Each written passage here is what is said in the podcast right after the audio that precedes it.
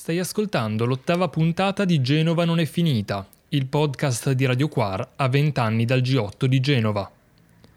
A luglio duemilaventuno abbiamo mandato in onda su radioquar punto com racconti, interviste, testimonianze e letture per rielaborare insieme quanto successe in quei giorni a due decenni di distanza. Ora abbiamo deciso di raccogliere tutto quel materiale in questo podcast che verrà pubblicato settimanalmente sul nostro sito radioquar punto com e sulle principali piattaforme quali Spotify, Google Podcast e iTunes. Questa settimana vi proponiamo l'intervista a Massimo Palma, autore di Happy Diaz, la formazione musicale di una generazione che è stata ammazzata di botte. A seguire un estratto dal suo libro. Buongiorno a tutte e a tutti le ascoltatrici e gli ascoltatori. Per uh, questo speciale sul ventennale di Genova uh, proseguiamo con uh, l'intervista a Massimo Palma che è con noi al telefono. Ciao Massimo. Buonasera o buongiorno, dipende dall'orario. Noi c'è anche Nicoletta. Ciao Nicoletta. Ciao, ciao Salvatore, ciao Massimo. Massimo... Nel duemilaquindici ha scritto Epidiaz, che è una lettura politico-musicale dei fatti di Genova. In Epidiaz poi ci sono tredici ritratti di Tuono Pettinato che è scomparso poco fa. Epidiaz poi è stato ristampato con delle nuove integrazioni a... il mese scorso, quindi a giugno duemilaventuno. Ultimo lavoro di Massimo è Movimento Estasi, il suo primo libro di poesie incentrato sempre su, su Genova. Massimo, in uh, Epidiaz parli del movimento e di come i suoi punti programmatici fossero lungimiranti. Si pensi al precariato, ai diritti sociali e civili, alla libertà di migrazione e all'informazione dal basso. Invece dopo Genova il movimento si è disgregato, forse non solo per le violenze perpetrate dalla polizia, ma anche per le rotture che ci sono state all'interno del movimento stesso, per chi aveva scelto di rinchiudersi nel privato e di non scendere più in piazza. Cosa ne pensi al riguardo? È una domanda complessa. Eh, in realtà Genova è, stata, è stato un momento di, di rottura sicuramente, una frattura fortissima nel, nel, nella capacità della popolazione civile di un certo movimento, quello era il movimento dei movimenti, non è una definizione casuale, ehm, è stata una frattura di cui ci si è resi conto veramente a scoppio ritardato. È come quando ti, ti infortuni e continui a giocare, eh, ti infortuni, stai, stai un po' a terra, ma poi ti rialzi e continui a giocare per l'adrenalina. Questo è successo nella... nel duemilauno, perché c'erano moltissime cose da, da dire, da protestare con l'arbitro, no? Per continuare questa brillante metafora calcistica, eh, moltissime cose da dire all'arbitro, da dire agli spettatori, da dire al pubblico pagante, e quindi bisognava continuare. Eh, se ci pensate bene, in realtà la forza propulsiva del movimento continuò tra proteste e manifestazioni propositive, continuò Nei, nei mesi che seguirono l'undici settembre con uh, manifestazioni anti, anti-guerra in Afghanistan, uh, fino alla, alla mitica manifestazione, mettiamo mitica tra molte virgolette, per, contro l'abolizione dell'articolo diciotto, che si tenne dopo Genova, eh? se, se vi ricordate bene, al Circo Massimo di Roma, con milioni di persone. Non era per la questura centomila, erano realmente milioni di persone. Però, però si può dire che dal duemilatré in poi, complici tantissimi eventi, ma complici soprattutto quello che era stata una, una incapacità del, diciamo, cioè una dimostrazione di forza dello Stato con la S maiuscola, avvenuta tramite la violenza più pura, più, più semplice, tramite la repressione. Complice tantissimi problemi derivati poi dalla capacità del movimento di tenere assieme i movimenti al proprio interno. Eh, questo, questa capacità di aggregazione si è spenta, si è sciolta, si è, si è dissolta. E, e quindi Genova in questo senso ha rappresentato una frattura di cui ci si è resi conto in parziale ritardo. Cioè, come dire, chiedo il cambio ma dieci minuti dopo. Eh.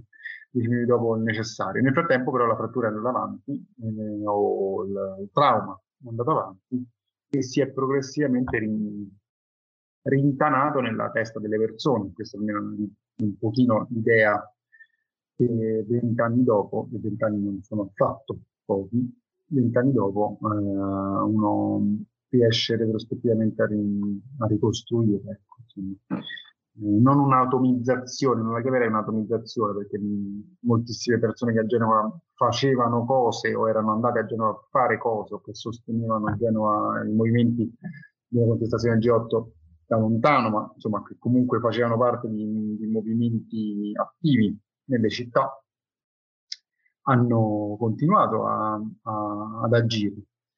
Però si era spezzato qualcosa di molto importante, in questo c'entra il rapporto con anche anche con segmenti di politica che possiamo chiamare istituzionale, che a Genova c'erano, però in forma, come dire, un pochino sotto copertura. Poi dopo, dopo Genova hanno, hanno cominciato ad abbandonare, abbandonare il movimento a se stesso, e il movimento si è lasciato abbandonare a se stesso anche in virtù di quello che era successo, eh, cioè una repressione di massa incredibile, diciamo, mai vista in Italia in quella forma. In Italia si sono viste cose incredibili, eh, a partire da Piazza Fontana, eh, però mai viste in quella forma, eh, con quella diffusione capillare, cioè sui corpi di cioè, migliaia di persone, nello stesso momento, non nel chiuso di un carcere, ma nello stesso momento in vari posti, in vari luoghi della stessa città sono avvenute cose che hanno colpito letteralmente migliaia e migliaia di persone, e questa cosa è un segno evidente, no? In cui il trauma poi è continuato. Allora Massimo, eh, appunto su questo discorso anche di quanto è stato forte quello che è successo, incredibile da descrivere, però ci sono tanti giovani che non conoscono la storia di Carlo Giuliani, dei, di quei movimenti, delle violenze, di quello che c'è stato per strada, la Diaz, Bolzaneto. E allora ti chiedo, quanto è importante oggi Eh, fare, continuare a far memoria, storicizzare quello che è successo a Genova per sedimentare proprio nella società di oggi quanto è successo a tempo? È molto molto molto importante, eh, la risposta è sicuramente positiva alla domanda, è importantissimo, però dobbiamo fare, cominciare a fare dei, dei distinguo importanti, cioè chi sa quello che è successo a Genova, eh, chi lo sa perché c'era, chi lo sa perché era amico di chi c'era, perché era in, quel, appunto, in quei movimenti che in qualche modo hanno avuto a che fare con Genova, ma che ormai vuole dirlo eh, attorno ai quaranta, e, oppure è più anziano dei quaranta anni. E, e quindi c'è una enorme fetta di società, diciamo la metà della società, dando una vita media di ottanta anni a ciascuno, Eh, la metà della società che non, non c'era, che era più incapace, diciamo, di, di recarsi o di, a Genova, o di pensare di poterci andare, di poter sostenere da vicino quel movimento. E quindi non sa veramente, non, ha, non, è, non aveva l'età adulta politicamente per essere, per essere conscia, per sapere veramente, per aver seguito la cronaca di quel giorno. Ecco, chi non ha seguito la cronaca di quello che è successo nel duemilauno è automaticamente fuori da, questa, da questo rito della memoria che ci, che ci, che ci coinvolge in ogni, ogni anniversario di Genova, ogni luglio, da vent'anni a questa parte. E chi è fuori da questo tipo di ritualità sente ripetere le stesse parole come se fossero degli hashtag, delle tendenze di, di, grande, di grande impatto emotivo, no? Bolzaneto, Diaz, che è diventato un film, eh, oppure altrettanto di impatto, ma non si sa bene in che senso, Black Block, eh, Genova duemilauno, eh, Zona Rossa, eh, diciamo che questo termine che è diventato, ha avuto nuova, nuova fortuna proprio nell'ultimo anno e mezzo. E questi sono, sono, sono soltanto dei piccoli, del, degli ami in un mare enorme, perché Genova nel duemilauno è stata una, un evento storico, ma non per quello che, per le tragedie che, insomma, non soltanto per le tragedie che sono accadute, ma perché mi riguardava, riguardava intanto tutto il globo, perché era un evento globale, mediatico globale. E intanto eh, c'erano, a contestarlo c'erano centinaia di migliaia di persone venute da tutto il mondo. Questa, questo piccolo dettaglio fa capire come, come in qualche modo, al di là della cronaca giornalistica, giudiziaria di quei giorni, ora che i processi sono più o meno chiusi, ma non sono chiuse le pene comminate a caso, quei pochi che sono stati eh, estratti, come dire, a sorte da, dal movimento per colpirne, cioè, colpirne uno per educarne cento, no? E quindi non c'è tuttora gente costretta uh, in carcere ai domiciliari per, per, quello che, per quello che si presume abbiano fatto di grave a Genova, quando le cose gravi sono state fatte dalle istituzioni, purtroppo. Eh, ora che si è chiusa questa stagione, bisogna cominciare a, rac- a pensare a chi a Genova eh, non c'era, non poteva esserci. E non sto pensando a quelli come me che non c'erano eh, per altri motivi personali delle, tipici dell'epoca, e questo poi ci sarebbero molte parentesi da aprire, ma sto pensando a quelli che erano più giovani, perché quindi meritano un tipo di narrazione che non sia soltanto da social network, da, da, da mobilitazione emotiva sul giorno, no? Sull'anniversario. Ma bisogna capire, bisogna far capire che quello è stato un evento storicamente, politicamente importante, bisogna farlo capire con armi nuove, che non siano la, semplicemente l'immagine di una, di una violenza, di un'immagine di una tortura, quando disponibile, che non siano l'icona eh, di una vittima, ma siano anche una comprensione più complessa possibile di quello che è stato Genova nel duemilauno, cioè un evento che ha segnato politicamente il destino eh, di una generazione, non soltanto di una, e ha segnato politicamente anche una cosa importante, cioè la sparizione di un movimento ampio, molto ampio, di sinistra in Italia. E questo va capito, va capito con, i, con gli strumenti della storia, va capito attraverso i giudizi politici, ovviamente, le assunzioni di responsabilità. Da parte mia, che appunto non, non ho molte pretese, però da parte mia c'è il, il tentativo di arrivare a certi, a comprendere o a, a cercare di comprendere certi meccanismi attraverso forme letterarie che siano in grado di, di restituire una prospettiva eccentrica, no? Marginale, ma eccentrica, ma incisiva su quello che è stato Genova duemilauno, è quello che ha rappresentato per un'intera generazione, non, ripeto, non soltanto per un'intera generazione. Chi viene dopo subisce ancora i cascami di Genova. Chi viene dopo vede i, come dire, i fratelli maggiori traumatizzati, traumatizzati non nel senso che sono lì a guardare il vuoto, ma che, che hanno una cicatrice di cui parlano Uh, o malvolentieri o attraverso meccanismi e automatismi troppo, troppo, troppo uguali a se stessi da molti anni. Bisogna trovare altri sistemi narrativi, altre, altre, altri modi di raccontare Genova duemilauno, molto seri, scientifici, storici, oppure letterari, oppure cinematografici, bisogna, oppure eh, musicali. Apriamo, apriamo altra, uh, altra energia per raccontare a chi non c'era. Infatti tu in Happy Diaz racconti la preparazione per Genova, la settimana che precedette poi quei giorni tragici e convulsi, che era fatta di assemblee e di dibattiti.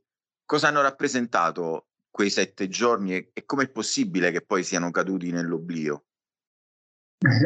Questo è un, un problema grosso, nel senso che mh, quello che è successo a Genova prima del fatidico venerdì venti luglio duemilauno è stato un, una ripetizione di, di un meccanismo fortunato, bello, felice del, del modo in cui si fa, si fa democrazia dal basso, e si è fatta democrazia dal basso per tutti gli anni novanta, Cioè un momento, tra l'altro, un momento di grandissimo di passaggio, no? Alla, per una sinistra, diciamo, che aveva una forte rappresentanza politica anche nei parlamenti, una sinistra che invece ha cominciato a perdere il, il collante con, con il palazzo, tra virgolette, o con alcuni palazzi, perché era successa quella cosa impetuosa e importantissima che è la caduta del muro di Berlino.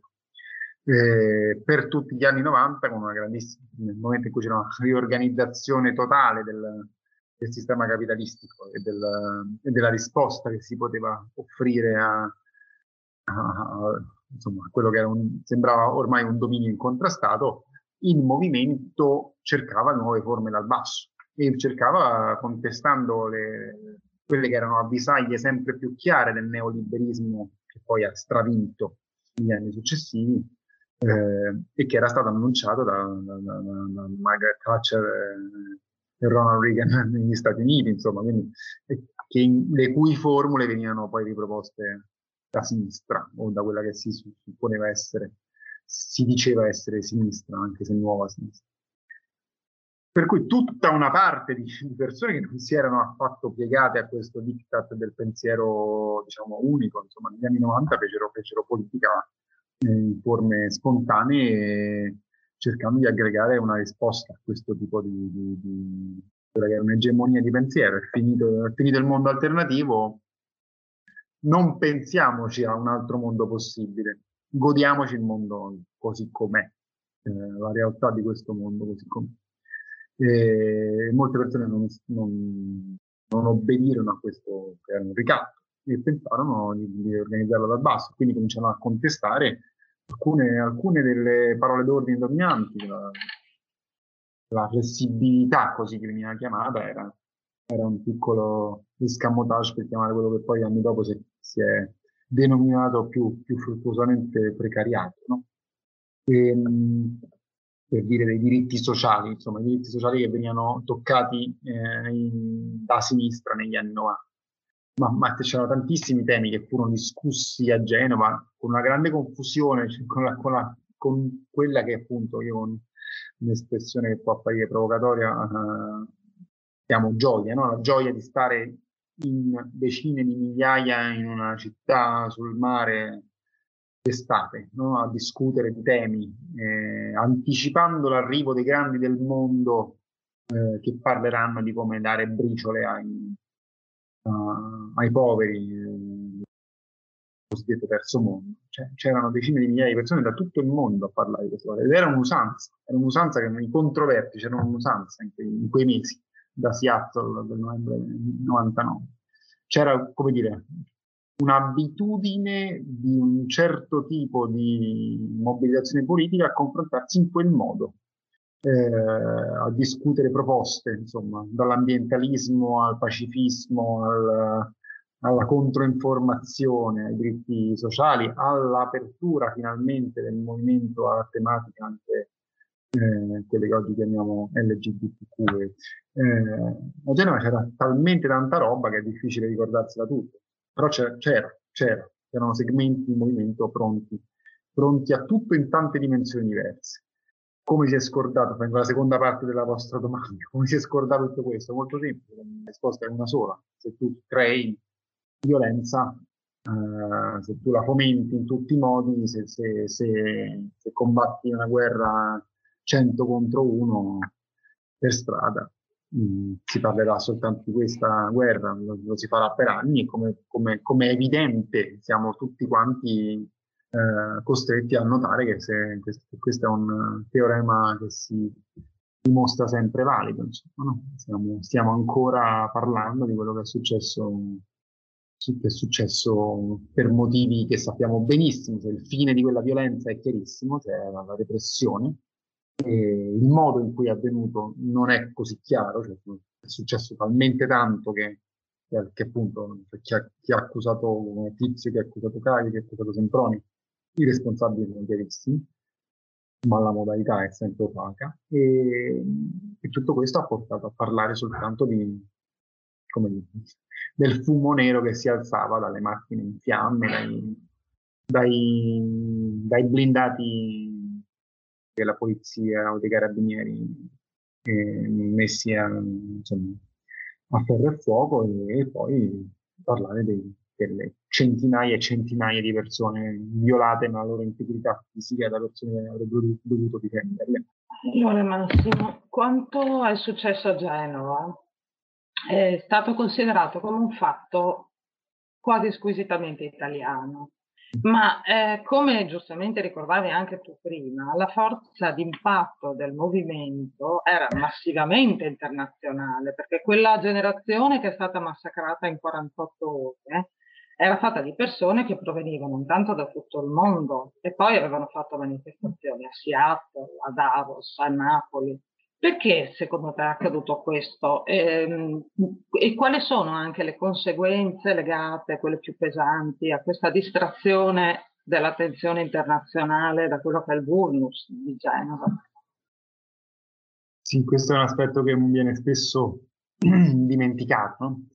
Si pensa che Genova sia stata una... Una, una vicenda solo italiana, ma era per un, per un verso è vero, inevitabilmente, cioè il modo in cui si è risolta Genova, questa grandissima confusione che regnò per due giorni con un unico obiettivo che appunto, come dicevo prima, è la repressione, eh, è, molto, è tipicamente italiana.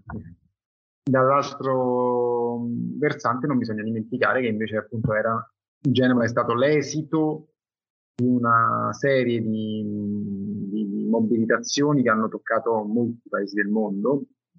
Ne hai ricordati alcuni prima, insomma, le mobilitazioni si sono svolte a Seattle, ma a Davos, ma ricordiamo Praga, Göteborg, Göteborg un mese prima di Genova, con, con brutte avvisaglie di quello che stava della piega che stava prendendo la cosiddetta tutela dell'ordine pubblico, con un, un manifestante mandato insomma eh, or- orizzontale a terra, eh, eh, salvo per miracolo, diciamo. E, quindi era, era un momento in cui, come dire, le, i governi del mondo stavano cominciando, dei, dei, dei potenti del mondo stavano cominciando a realizzare che questo movimento internazionale aveva una fortissima carica simbolica e stava cominciando a scocciare, a seccare, a, essere, a frustrare le, le, le stesse ambizioni, diciamo, di, di concedere qualcosa, no? Di dare, di dare appunto, eh, dare, come dire, un, un briciolo di visibilità al movimento stesso. Stava diventando qualcosa a cui non si poteva rispondere semplicemente facendo una piccola concessione, offrendo la brioche al movimento, non bisognava dare una risposta un pochino più forte, e progressivamente in quei mesi fu, fu sempre più chiaro, e lo fu in Italia, perché appunto, come hai ricordato prima, la manifestazione di Napoli nel marzo duemilauno fu, ebbe un esito violentissimo con uh, una coda di torture, eh, su cui poi non si è messa non si è messa sufficiente attenzione, semplicemente perché a Genova quattro mesi dopo è successo molto Però peggio, ma, ma insomma È, una, è un qualcosa che va ricordato, anche perché c'era eh, il governo di centrosinistra all'epoca, cioè, quindi è un, è un evento che merita, che merita una riflessione a posteriori piuttosto importante. Eh, però era un evento internazionale, era un evento internazionale non soltanto perché si incontravano gli otto grandi, ma perché si incontravano centinaia di migliaia di persone da tutto il mondo.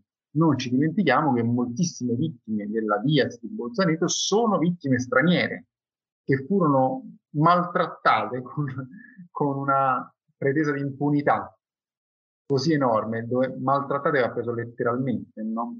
Cioè furono l'abeas corpus, loro habeas corpus, il primo principio giuridico occidentale, l'integrità che devi garantire a un imputato di qualcosa. Il loro habeas corpus fu, fu violato nel modo più efferato, cioè attraverso l'apertura, così tanto che sarebbe stato, come dire, legittimo aspettarsi una risposta molto indignata da parte dei governi delle nazioni coinvolte, Germania, Francia, no? Inghilterra, davanti alla Diaz è stato praticamente ammazzato un mediativista inglese davanti alla Diaz, ammazzato, eh, che si è salvato per il rotto la cuffia. Ma nessun governo all'epoca si indignò davvero. Noi accettammo la recita del ministro degli esteri dell'epoca, il più passabile di quel governo incredibile che fu formato nel duemilauno sotto il presidente Berlusconi, fu, fu, fu la risposta incredibile, saranno andati al mare, no? I detenuti che non si trovavano, che erano invece in carcere, appunto, persone torturate, ammazzate psicologicamente e fisicamente per giorni, eh, per ore o al massimo per giorni, insomma, che non si trovavano, in cui i genitori erano alla ricerca, eh, genitori amici alla ricerca di questi adulti massacrati di botte. Ecco, il nostro ministro degli esteri, l'uomo caro agli agnelli dell'epoca, insomma, eh, Ruggiero, fu colui che disse: saranno andati al mare. E, e di fronte a una risposta che, che alla luce di quello che si è poi appurato era una presa in giro colossale, che indegna per ogni tipo di politica, diciamo, estera, eh, non, non, non ci fu ness- quasi nessuna reazione, non ci fu una richiesta di chiarimenti, insomma, fondamentalmente si è, come dire, accettata la tesi che all'Italia si fosse delegata la prova simbolica che quel movimento aveva davvero oltrepassato i confini e quindi andava, gli andava data una lezione, in un certo senso. E quindi l'Italia era il posto giusto al momento giusto per dare una lezione, visti i nostri allievi precedenti e viste le, le favorevoli condizioni internazionali per dare la lezione. Non è una lettura eh, credo troppo semplificatoria di quel, di quel momento, ma insomma si è Si è così fatto diventare un episodio di macelleria non messicana ma italiana, quella che era una mh, qualcosa che è stato legittimato a livello internazionale, perlomeno dal silenzio. Poi si fanno controinchieste, film contro film, insomma, siamo, siamo tutti d'accordo, ma le istituzioni furono, furono singolarmente silenti, istituzioni internazionali, di fronte a quello che era successo. Abbiamo visto che, che insomma... organizzare una conferenza stampa con delle Molotov portate lì ad hoc il giorno dopo la Diaz ci vuole discreta, discreto pelo sullo stomaco, ma fu fatto. Presentarsi dopo la morte di Carlo Giuliani in diretta tivù dicendo: è morto un ragazzo ma abbiamo fatto bene, fatto con il massimo esponente del nostro Stato. Tutto questo è stato fatto.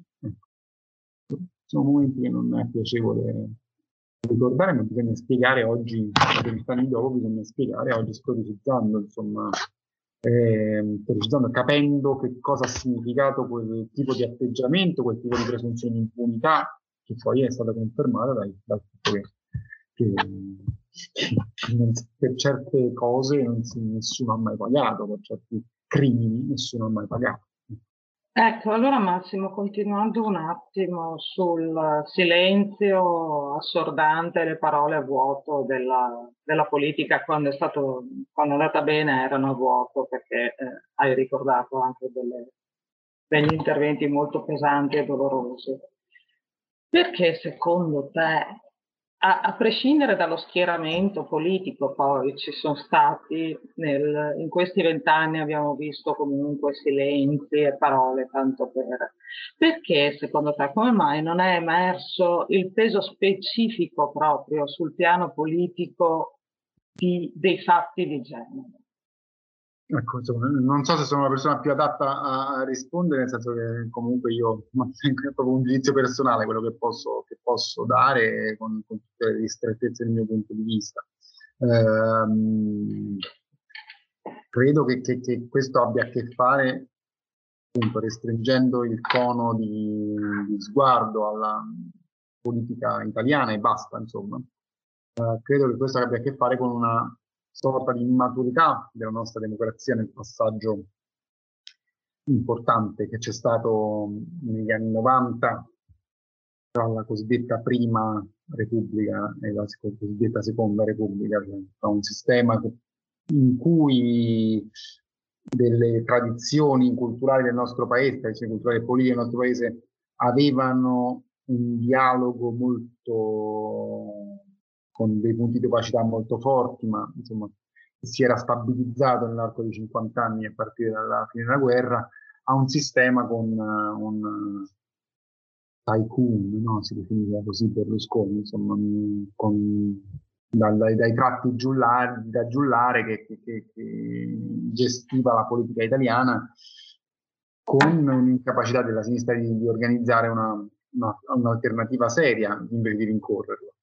Questo, questa che è la superficie che tutti abbiamo notato, perché nei media non si parlava d'altro che di Berlusconi, delle sue caratteristiche, diciamo, del suo aspetto fisico e comportamentale. Sotto tutto questo c'è, c'è il problema italiano, insomma, uno dei problemi italiani è di essere una democrazia giovanissima e di avere un, uno Stato che non, in cui ci sono dei punti nodali che non funzionano bene, no?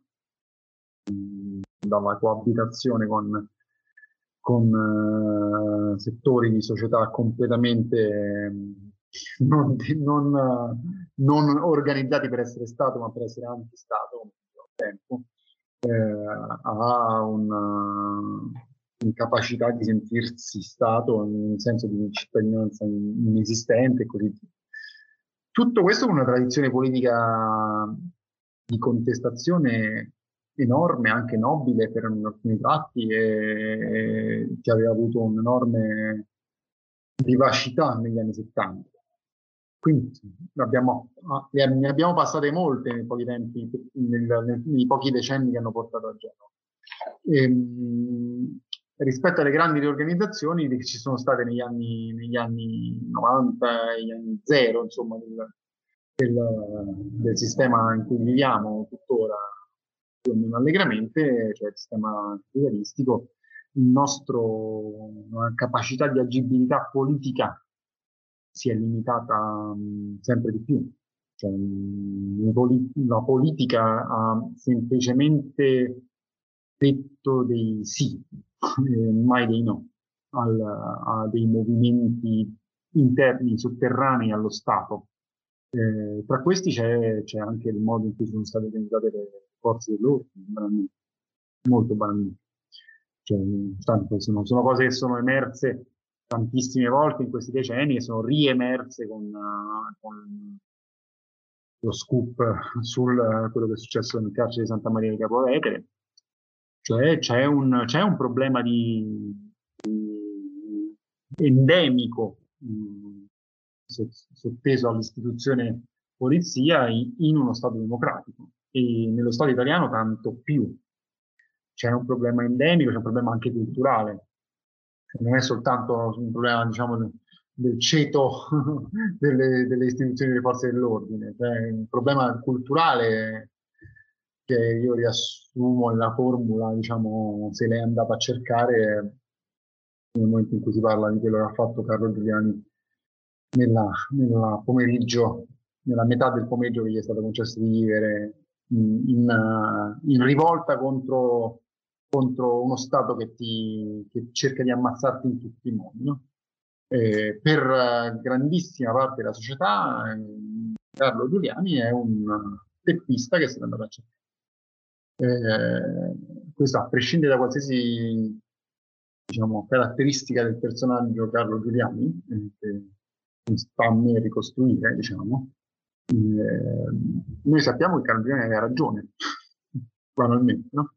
Aveva ragione a essere molto molto arrabbiato per quello che aveva visto sotto ai suoi occhi, quello che stava succedendo, era, che era una, una pazzesca, incredibile violenza organizzata di Stato contro, contro dei manifestanti che stavano legittimamente manifestando. Eh, cioè, dei precedenti in Italia c'erano, la voglia, c'erano, certo.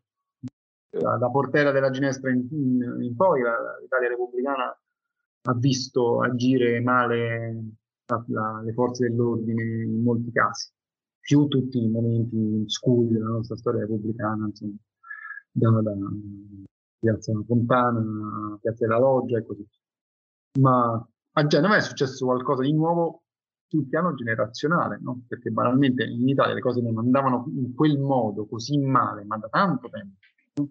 Da tanto tempo. E quindi, quindi c'è stata una presa di posizione, come dire, lo Stato siamo noi, è stato detto a Genova, siamo noi quando torturiamo, quando facciamo, apriamo il fuoco in piazza, quando lo facciamo quando inseguiamo persone in fuga e le, e le, le soltanto questa espressione le truce, le massacriamo sotto i porti di Corso Castaglio. E questo è, questo è brutale, è terribile da, da dire, ma è, è stata una, una dimostrazione di forza eh, da parte di persone che se, dal, del sedicente Stato, no? Lo, lo Stato siamo noi in questo modo, è un'idea, un'idea molto concreta, no? E, e non, c'è, non ci sono molti margini di, di discussione, no? E rispetto a questo tipo di, di posizione. Quindi, rispetto a questo, dire di no, sì, l'hanno fatto alcuni, alcuni esponenti politici, eh, ci sono stati dei, dei personaggi che hanno man, mantenuto la dignità, ma ricordiamo tutti i fischi di cui fu sommerso un altissimo esponente, ex presidente della Camera, altissimo esponente degli allora D S, una volta venuto a Genova a chiedere scusa. Qua abbiamo delle responsabilità che sono radicate anche nella sinistra, che ha deciso di fare i, patti, i, i conti con la Realpolitik, di essere più realista del re, di, di quindi di nominare personaggi di dubbia origine, qualifica e capacità a gestire l'ordine pubblico. Abbiamo sempre, sono venticinque anni minimo che rincorriamo la destra per tutte le due, non abbiamo ancora smesso.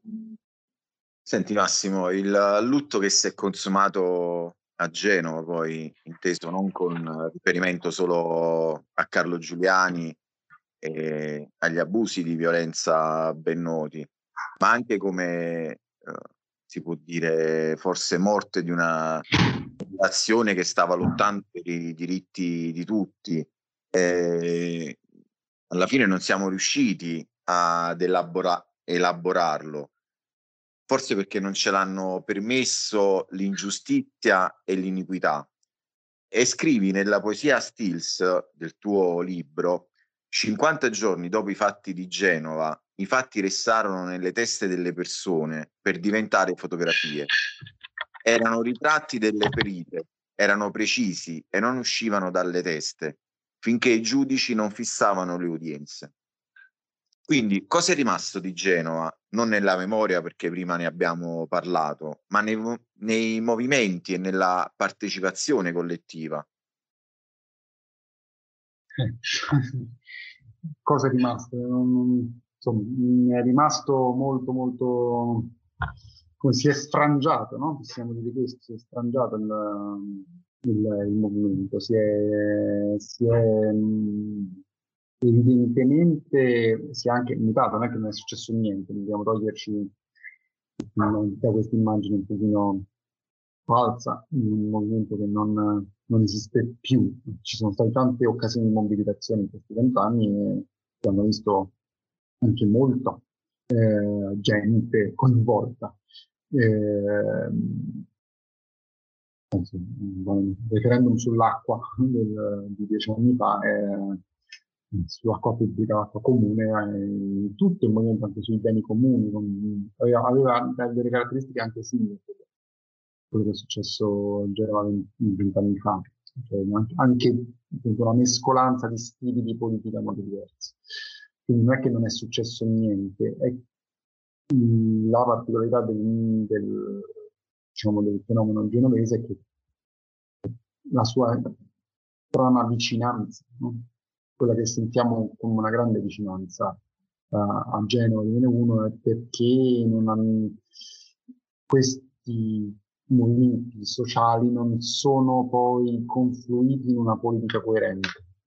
C'è stato un fortissimo scollamento con quella che chiamiamo la politica istituzionale, cioè a parte a pochissime, pochissime figure, insomma, non ci sono più delle figure di mediazione sui grandi temi eh, che a Genova pure erano stati chiamati in causa con una forte dose di lungimiranza, insomma, banalmente per dire un tema, un tema molto attuale. A Genova si parlava di togliere il brevetto da alcuni vaccini, no?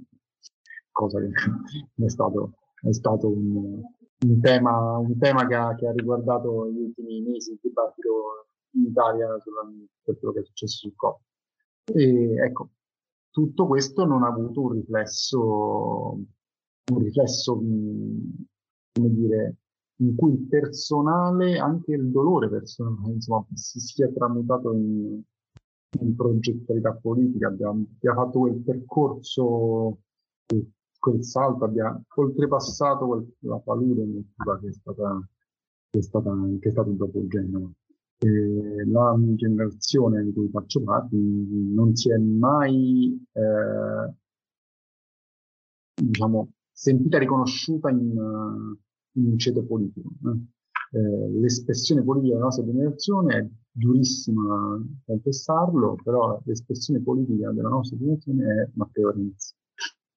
Eh, per il semplice fatto che è un coetaneo, no? Non mio, ma di molti di noi. E Matteo Renzi, per non parlare della straordinaria figura di Gennaro Migliore, insomma, e del suo percorso politico. Eh, e questa, noi dobbiamo fare conti in questa cosa. Poi ci sono miliardi di figure che, che, che non possono essere citate, che, che lavorano sul campo, che si fanno un mazzo così, che cercano di essere, di essere presenti da vent'anni, però non... non insomma, abban- abbandonata una grossa progettualità che possiamo chiamare partitica, eh, non c'è stato più un dialogo tra la società e la politica. E quindi questo ha, ha reso molti tentativi velleitari, atomistici, nel senso che limitati a piccole punture di buona volontà sul locale, a volte coronate anche dal successo, ma questo non... Non, non porta poi a, come dire, a percepire il senso di cambiamento, quindi ci si sente emotivamente sfidati. Questo è il punto che possiamo osservare. Senti Massimo, nel tuo, lib- nel tuo sempre ultimo libro c'è una poesia che si chiama I sogni non finiscono, e diciamo conclude così: sono stese da ore su un pavimento e il sogno ha fine e qualcuno ripete che acqua non ce n'è. Neanche una volta rilasciate, quando sono partite dal carcere, neppure libere hanno visto il mare. Eh, la violenza che c'è stata nelle piazze a Genova, alla Diaz, a Bolzaneto, e come poi con un colpo di spugna è stata cancellata da sentenze vergognose. Ne parlavamo pure prima. Perché questa impunità verso le forze dell'ordine, che in alcuni casi addirittura diversi poliziotti hanno po- che avevano subito processi sono stati addirittura promossi?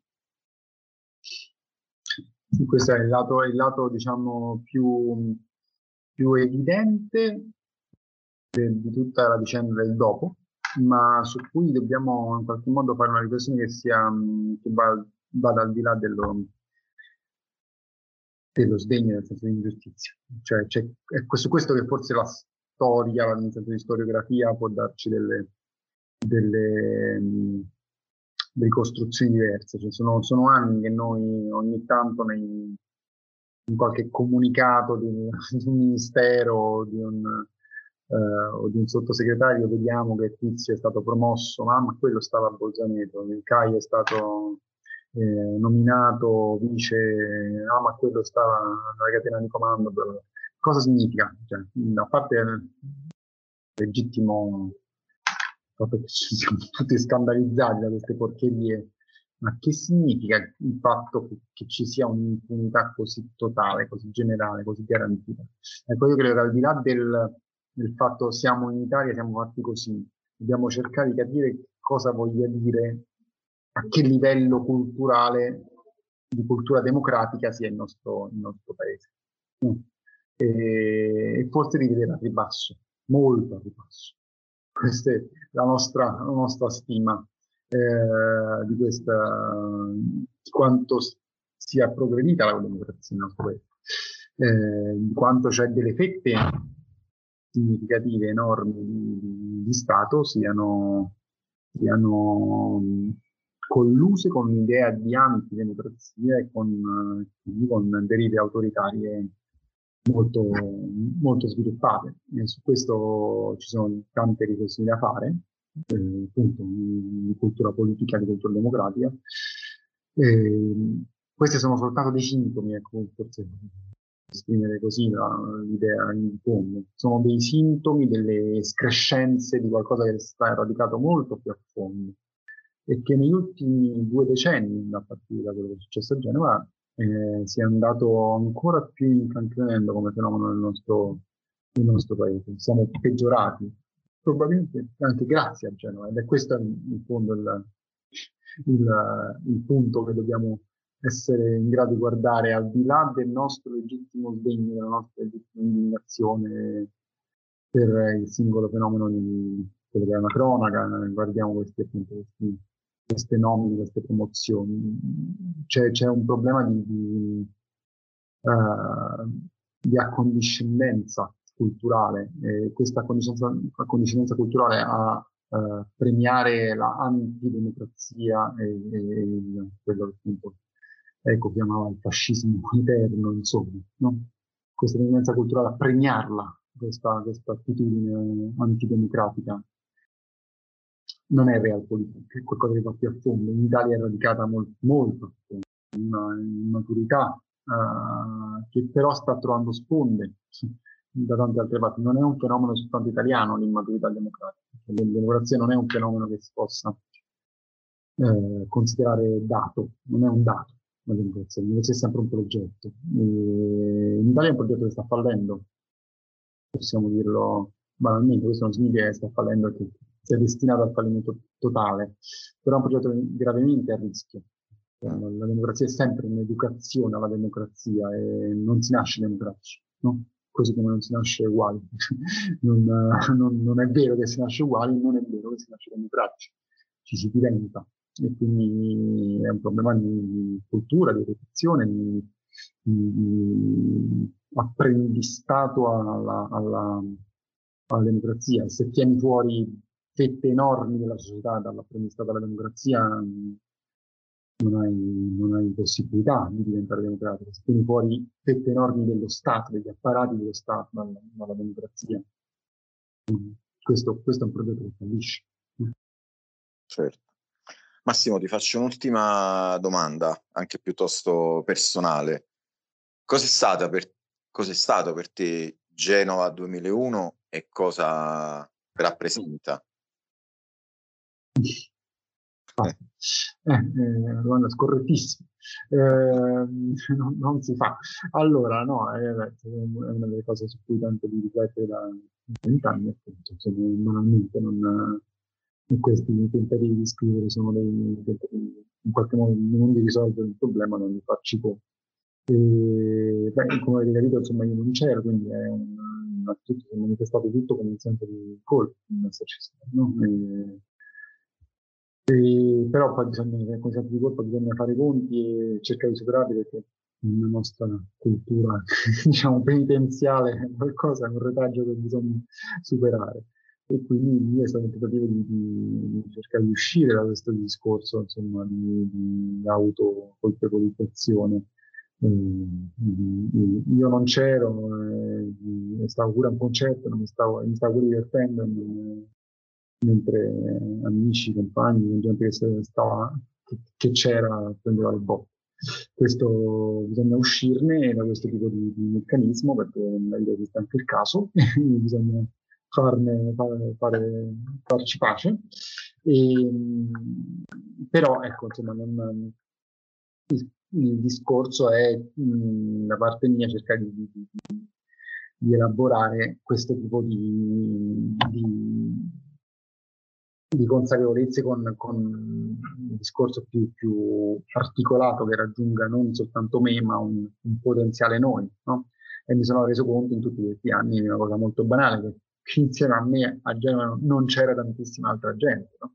eh, altrettanto di buona volontà, altrettanto dignitosa, eh, cioè che, non, che i non presenti erano, altre, insomma, erano tantissimi, ed erano soprattutto l'enorme maggioranza eh, di persone rispetto, a, rispetto ai presenti, e che quindi questo senso era molto condiviso, questo senso di, di Di non, non esserci. Ma che significa non esserci? Insomma, no? Bisogna essere capace e, e paradossalmente essere capaci di riformularlo. Paradossalmente ora che il tempo si è accumulato, che, che gli anni si sono assommati uno sull'altro, eh, mi, mi rendo conto che, che questa mia assenza può essere dialetticamente riconvertita in qualcosa di utile per, per in un certo senso comprendere l'ignoranza di chi è venuto dopo, cioè, l'ignoranza incolpevole, totalmente incolpevole di chi è semplicemente nato dopo. È un tema su cui mi sono scontrato, con cui mi sono scontrato in questi anni per riferimento a tematiche completamente diverse, come la memoria della seconda guerra mondiale, di quello che è successo durante la seconda guerra mondiale, dei traumi legati, cioè il fatto che ci sia, ci capita di nascere dopo, no? E quindi non sapere, non conoscere, eh, di, non, di non capire quindi anche le sofferenze legate ai, alla memoria, ai ricordi. Ma questa non è una colpa, nascere dopo non è una colpa. No? E così come non era una colpa non esserci in quel preciso momento, in quel determinato luogo, eh, cioè genere. E quindi bisogna, il discorso mio con i miei strumenti è cercare di, di, di far di creare uno spazio di ricordo che sia possibile anche per chi non era testimone, per chi non è stato vittima. Io non faccio parte di quelli che possono dire noi che eravamo già nati, io faccio parte di tutto il resto. E quindi tutto il resto adesso comprende tutti coloro che più o meno, diciamo, sono nati dal millenovecentottantasette, ottantasei, ottantacinque in poi, perché a Genova non c'erano per il semplice motivo, erano troppo piccoli. E quindi non sanno, non sanno, non leggevano i giornali, non, non erano interessati, giustamente facevano la loro vita di preadolescenti e di bambini, e che però stanno crescendo, stanno diventando persone dotate di coscienza e che in qualche modo sono curiose. Che vedono in film come Diaz, come è possibile, come è stato possibile, questa domanda è incredibile, come è stato possibile, bisogna, bisogna, a questa domanda bisogna dare delle risposte che siano serie, che non si basino sulla immedesimazione con la vittima, che non si basino sul, solo sulla frase, solo la vittima ha il diritto di prendere la parola, no?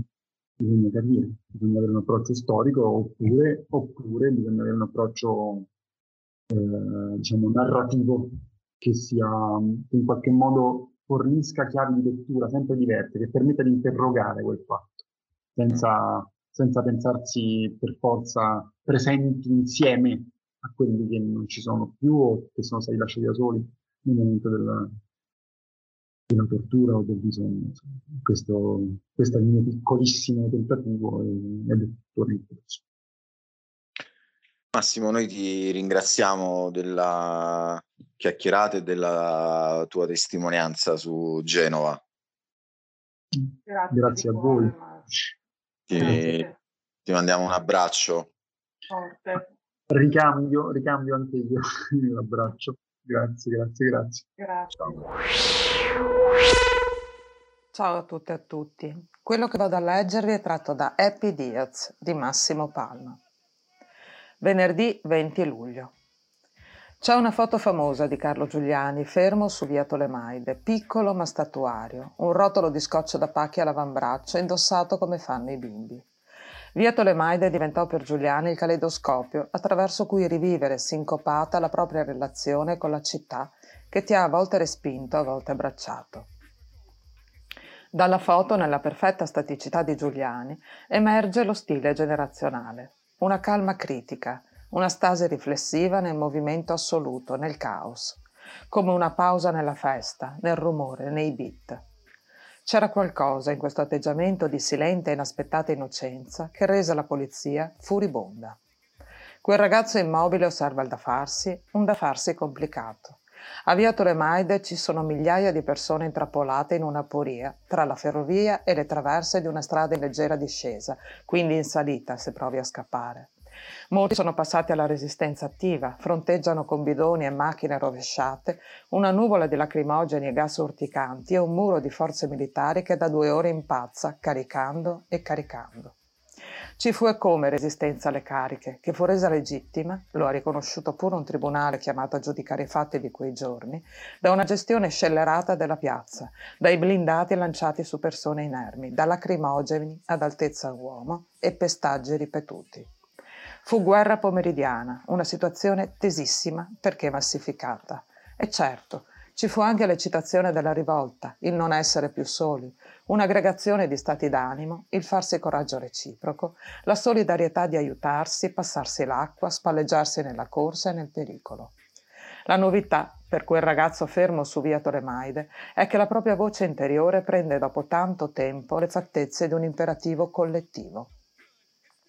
Dimentica l'assoluta diversità di poco prima, la calma, il distacco, diventa conflitto ed è un conflitto politico. Ci si ribella per una causa all'improvviso integrale, irresistibile perché totalizzante. Il sentimento di giustizia è fatto così. Mescola alla collera l'agitazione, all'ira la determinazione violenta. Carlo Giuliani se ne stava lì fermo, tra i fumi, i gas, uno tra i tanti. Un'immobilità seria, un pensiero che ha attraversato la rivolta. Si stava macchiando di quella politica che a lungo aveva messo tra parentesi. Attendeva, come un uomo aspetta una spiegazione finale o la morte. Pochi minuti dopo si è dipinto col sangue sull'asfalto. Il suo corpo rimase disteso, primo morto di piazza in Italia dopo ventiquattro anni. Se ne stava lì, abbattuto e plastico. La sua immobilità così verace e sfrontata di qualche minuto prima in via Tolemaide si era tramutata in immobilità orizzontale, il sangue si spandeva sull'asfalto, dando colore alla morte. Quel corpo ucciso nella rivolta stava diventando un simbolo, ma Carlo Giuliani non è stato sacrificato, né si è sacrificato. È stato ucciso in una giornata democraticamente lurida, è stato offeso e ingiuriato, è stato vittima quel venerdì, ma non lo voleva, ed è sempre questa la peggiore ingiustizia. Solo e libero, come tutti i suoi coetanei che si sono mossi al margine dell'individuazione, il volto travisato per necessità, i gas, la paura o per mimesi, liberi insieme e per questo soli nel momento del pericolo e per questo spiazzati nel trovarsi una salma davanti dove prima c'era un compagno di piazza. Quello che hai ascoltato è Genova non è finita, il podcast di Radio Quar a venti anni dal G otto di Genova. Puoi trovare tutte le puntate del podcast e molto altro su radioquar punto com e sulle principali piattaforme quali Spotify, Google Podcast e iTunes. Ti invitiamo a seguirci anche su Twitter, Instagram e Facebook cercando la pagina Radio Quar, a scriverci i tuoi commenti a radioquar chiocciola bruttocarattere punto org e ti diamo appuntamento la prossima settimana con la prossima puntata.